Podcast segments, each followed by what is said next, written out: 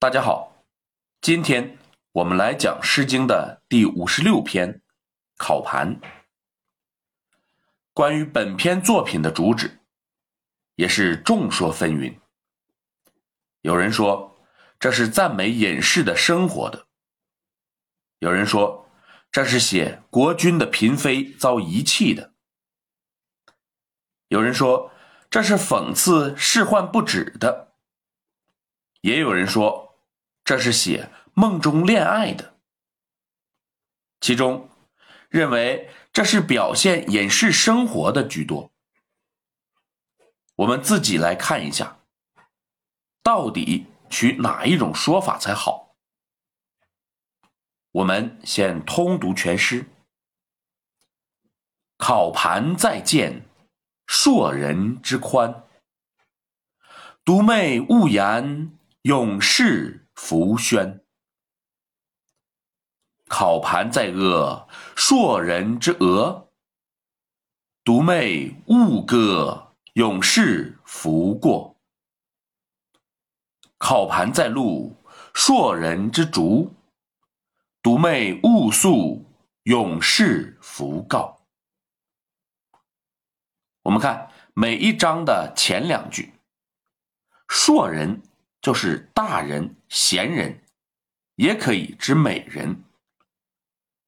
宽，在形容人的时候，可以将其理解为从容不迫。比如齐语中的“宽兮绰兮”，额还是作额，美貌。轴因竹，有坚韧不拔的意思。《列女传》母仪服重任，行远道，正直而固者，轴也。总之，这三个词都是对硕人的形容。那么，这个硕人在干什么呢？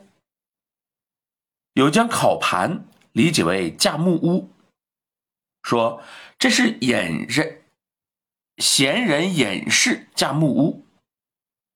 然而，除非他是个木工，除非他是个盖房子的，否则岂能处处架屋？这里，我认可毛传的说法，以考盘为成乐。陈奂传书：“成乐者，为成德乐道也。”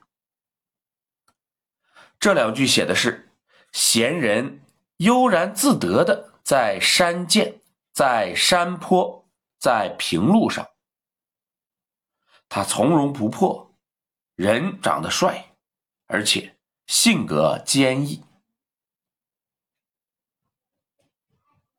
我们再来看每一章的后两句：“永世福轩”，即永远不会将他忘记。可见后两句是作者对硕人的态度，并不是硕人对隐居生活或者世俗社会的态度。永世福过，即永远不会去找他。过是不我过的过，拜访之意。永世福告不好理解，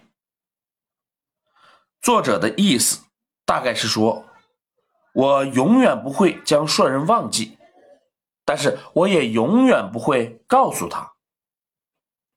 给人的感觉就像是女子喜欢某人，却因为某些原因不对其表白一样。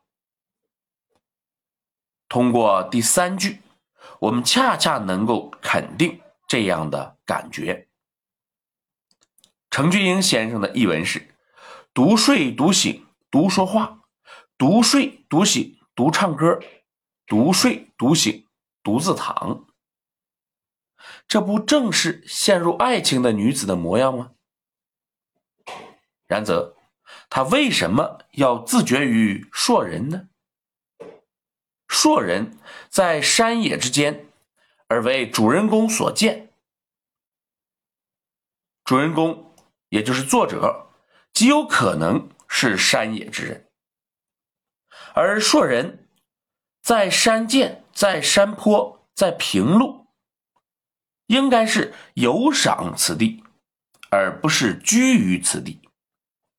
其身份可能远比作者高。作者明白两个人的差距，所以才会一面喜欢，一面提醒自己保持距离。这样的女子，这样的女诗人，在先秦并不止她一个。著名的《越人歌》表现的也是这样的情感。大家对比着看，就一目了然了。其诗曰：“今夕何夕兮，千舟中流。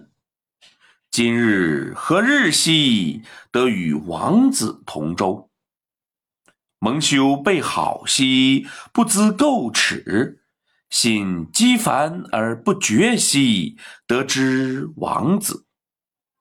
山有木兮木有枝，心悦君兮君不知。好，今天我们就讲到这里。